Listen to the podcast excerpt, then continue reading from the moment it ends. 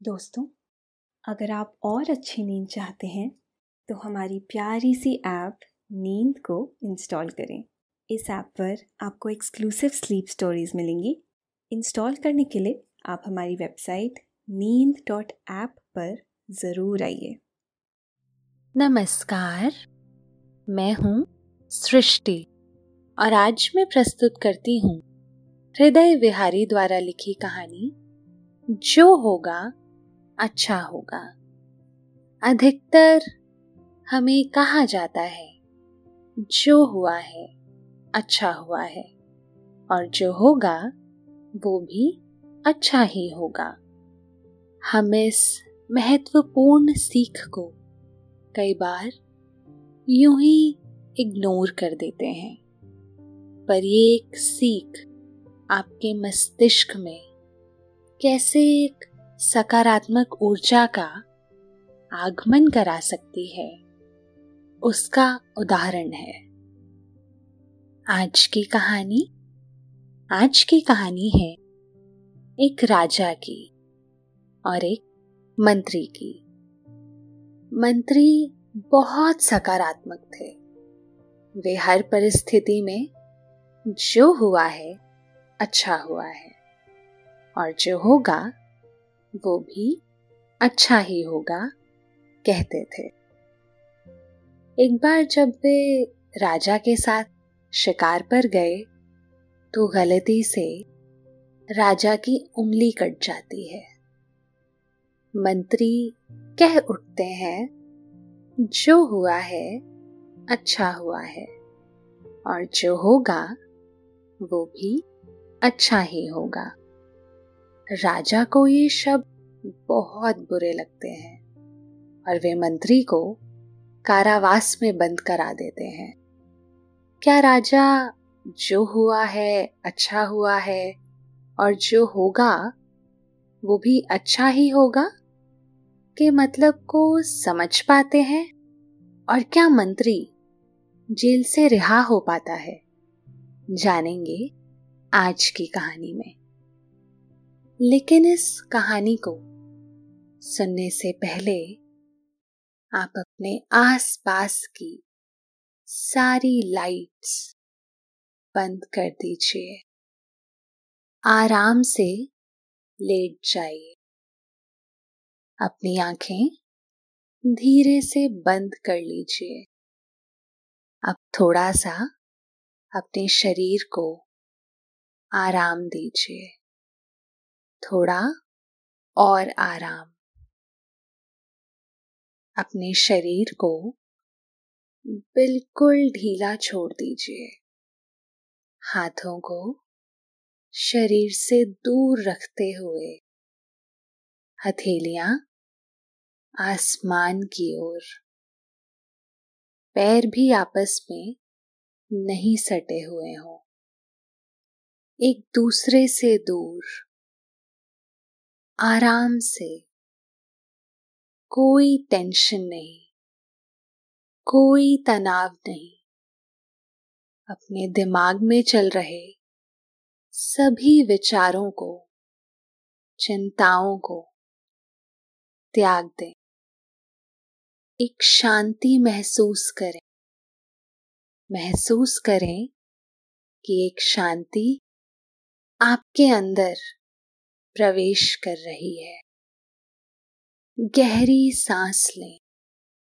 सब negative positive विचारों को धीरे धीरे निकाल दें। अपनी सांस पर ध्यान लगाएँ। इसको धीमे या तेज नहीं करना है। बस ध्यान देना है कि कैसे वो आपकी नाक गले में होते हुए फेफड़ों में आ रही है और आपके फेफड़े फूल रहे हैं। और कैसे वो आपके फेफड़ों से वापस गले और नाक के माध्यम से वापस निकल रही है और आपके फेफड़े थोड़े सिकुड़ रहे हैं। मन शांत, एकदम शांत होता जा रहा है। आप अच्छा महसूस कर रहे हैं। खुद को काफ़ी हल्का फील कर रहे हैं। सब तरफ़ शांति है, सुकून है, खामोशी है। बहुत समय पहले की बात है। किसी एक राज्य में एक राजा राज किया करते थे। राजा का मंत्री बहुत सकारात्मक व्यक्ति था। वो हर परिस्थिति में सकारात्मक विचार ही खोजा करता था। और हर परिस्थिति में कहता, जो हुआ है अच्छा हुआ है। और जो होगा, वो भी अच्छा ही होगा। उसकी इसी सकारात्मक सोच के कारण वो मुश्किलों से पार पा जाता था। राजा भी उसकी इस बात पर प्रशंसा किया करते थे।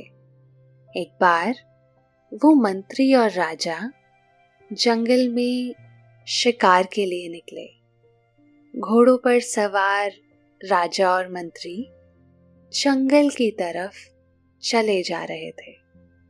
घोड़ों की लगाम संभालते हुए और हर आवाज़ से चौकन्ना होते हुए वे दोनों अग्रसर थे, जंगलों की गहराई की ओर। तभी एक जानवर की आवाज़ राजा का ध्यान आकर्षित करती है। जल्दी से राजा तीर निकालते हैं और आवाज़ की दिशा में तीर छोड़ देते हैं। पर इतनी जल्दबाजी से तीर निकालने के कारण राजा की छोटी उंगली कट जाती है।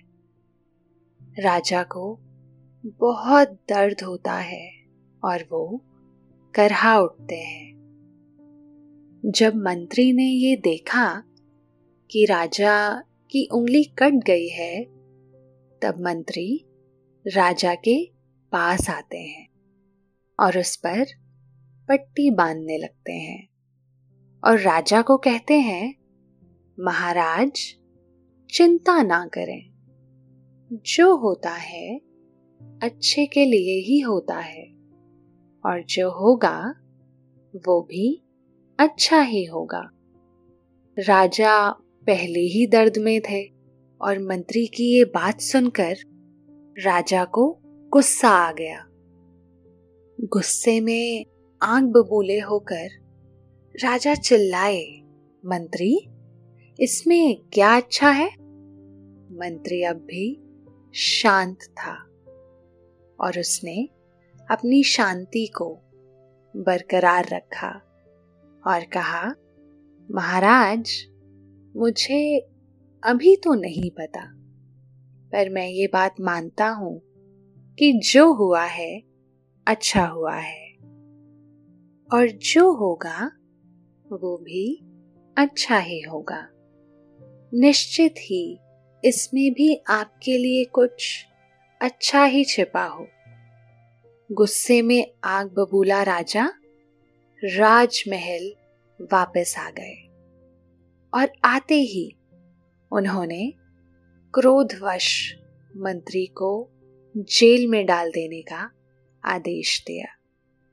मंत्री ने फिर कहा, जो हुआ है अच्छा हुआ है, और जो होगा, वो भी अच्छा ही होगा। ये कहकर वो शांति पूर्वक कारावास की ओर चले जाते हैं।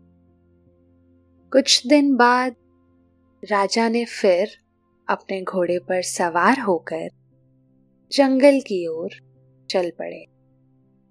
इस बार वो कुछ सिपाहियों के साथ गए थे। वो सिपाहियों के साथ वन की गहराइयों में जाते जा रहे थे। तभी राजा को एक हिरन दिखाई दिया।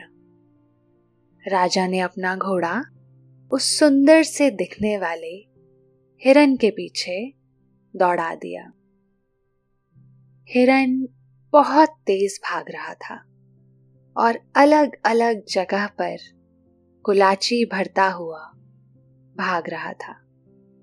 पर थोड़ी देर बाद राजा ने महसूस किया कि सैनिक अब उसके साथ नहीं थे। राजा हिरन का पीछा करते करते बहुत आगे आ चुके थे।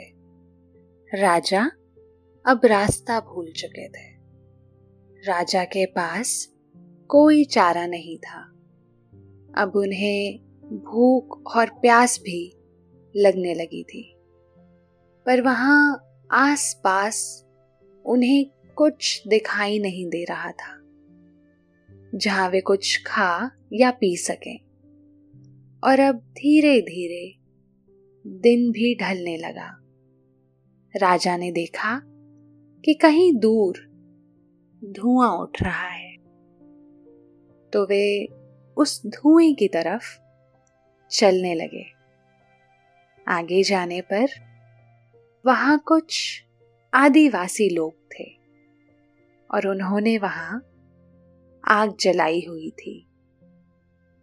राजा देख और समझ ही पा रहे थे कि उनके सिर पर एक जाल आ पड़ता है।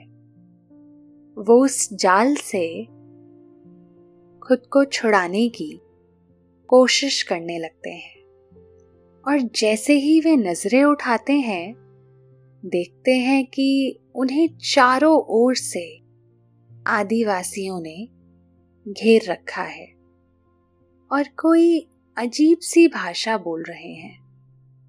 राजा को कुछ समझ नहीं आ रहा था कि वे लोग क्या बात कर रहे थे, पर उन्हें ये यकीन हो गया था कि जो कुछ भी हो रहा है, वो अच्छा तो बिल्कुल भी नहीं हो रहा। राजा ईश्वर को याद करने लगे। राजा को अब बंदी बना लिया गया। राजा को आदिवासियों के सरदार के सामने पेश किया गया। तब राजा को पता चला कि आज के दिन यहाँ जो भी आदमी आता है, या आदिवासी, उसकी बलि दे देते हैं। और आज राजा उनके चंगुल में फंस चुके थे। राजा बहुत हैरान और परेशान थे। तभी उन आदिवासियों ने राजा की बलि देने के लिए राजा को घेर लिया। राजा बहुत डरे हुए थे, पर वो कुछ कर भी नहीं पा रहे थे। ये सब कुछ राजा को बहुत भयभीत कर रहा था। राजा को बलि के लिए तैयार किया जाने लगा। आदिवासियों की परंपरा के अनुसार जिसकी बलि दी जाती है, उसे पहले खूब खिलाया जाता है, उसको नहलाया जाता है और विचित्र और परंपरा के अनुसार कपड़े पहनाए जाते हैं। राजा के सामने भी अलग अलग तरह के स्वादिष्ट भोजन परोसे जाते हैं। पर जब राजा को पता था कि ये भोजन शायद उनके जीवन का आखिरी भोजन हो सकता है, उनके हलक से भोजन का एक भी निवाला नीचे नहीं जा रहा था। भोजन के बाद राजा को नहलाने के लिए ले जाया गया। राजा के कपड़े उतारे गए और खूब सुगंधित द्रव्यों से राजा को नहलाया जाने लगा। तब अचानक आदिवासियों में से एक ने देखा कि राजा की तो एक उंगली कटी हुई है। राजा का एक अंग भंग था। और उनकी परंपरा के अनुसार, ऐसी कटी उंगली वाले की वो बलि नहीं दे सकते थे। उन्होंने राजा को छोड़ दिया और क्षमा भी मांगी। एक आदिवासी राजा को रास्ता दिखाने के लिए भी आया। राजा को अपनी किस्मत पर विश्वास नहीं हो रहा था। तब राजा को मंत्री की बात समझ आई। उन्हें याद आया कि कैसे मंत्री ने कहा था कि जो हुआ है अच्छा हुआ है, और जो होगा, वो भी अच्छा ही होगा। अब उन्हें समझ आया कि कैसे उस समय तीर से उंगली कटना अब उनके लिए वरदान बन गया, और एक इस उंगली की कमी की वजह से उनके प्राण बच गए। राजा मंत्री की सकारात्मकता की सराहना कर रहे थे। राजा अब अपनी जान का शुक्र मनाते हुए महल की ओर जा रहे थे। रास्ते में उन्हें उनके राज्य के सिपाही दिखाई दिए, जो राजा को ही ढूंढ रहे थे। राजा को आता देख सिपाही राजा के पास आए और क्षमा मांगने लगे कि वो राजा की रक्षा नहीं कर पाए। राजा ने कहा, जो हुआ है अच्छा हुआ है, और जो होगा, वो भी अच्छा ही होगा। सिपाही समझ ही नहीं पा रहे थे कि राजा क्या कहना चाहते हैं, पर वे सब राजा को लेकर महल की ओर चल पड़े। महल में जाते ही राजा ने चैन की सांस ली और तुरंत मंत्री को रिहा करने का आदेश दिया। राजा के आदेश को तुरंत अमल में लाया गया और मंत्री को बाइज्जत रिहा कर दिया। अगले दिन राजा ने सभा बुलाई। सभी गणमान्य व्यक्तियों को न्योता दिया। ये घोषणा करते हुए कि राजा कुछ बड़ा ऐलान करने वाले हैं। राजा ने मंत्री को बुलावा भेजा और फिर पूरी सभा के सामने वो सारी कहानी बताई जो उनके साथ घटी। सभी लोग मंत्रमुग्ध होकर सुन रहे थे। राजा ने मंत्री को देखकर कहा, हम तुम्हारी सकारात्मकता पर बहुत प्रसन्न हैं। मंत्री, जिस समय हम तुम पर क्रोध कर रहे थे, तुम उस समय भी बिल्कुल शांत थे और तुम उस समय भी जो हुआ है अच्छा हुआ है और जो होगा, वो भी अच्छा ही होगा। यही कह रहे थे। मेरा तो मुझे समझ में आ गया कि मेरी उंगली कटी तो मेरे प्राण बच गए। भगवान ने मेरी तो जान बचाई, लेकिन मैंने तुम्हें अपमानित किया। तुम्हें खूब भला बुरा बोला, जेल भेजा इसमें तुम्हारा क्या अच्छा हुआ? सभी दरबारियों में भी खुसर फुसर शुरू हो गई। सब सोचने लगे, बात तो सच है। मंत्री तो बेचारा जेल में था। उसके साथ क्या अच्छा हुआ?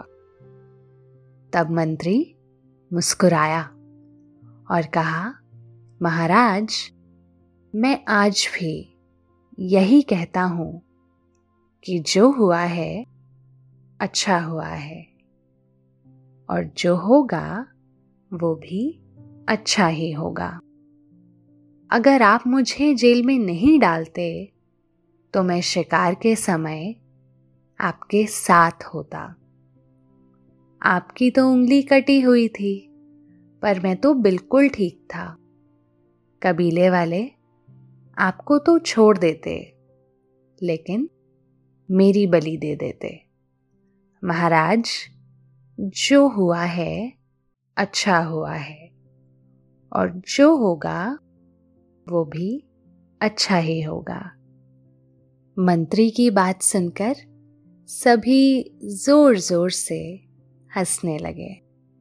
ठहाके मार मार के, क्योंकि मंत्री कह तो सही बात ही रहे थे।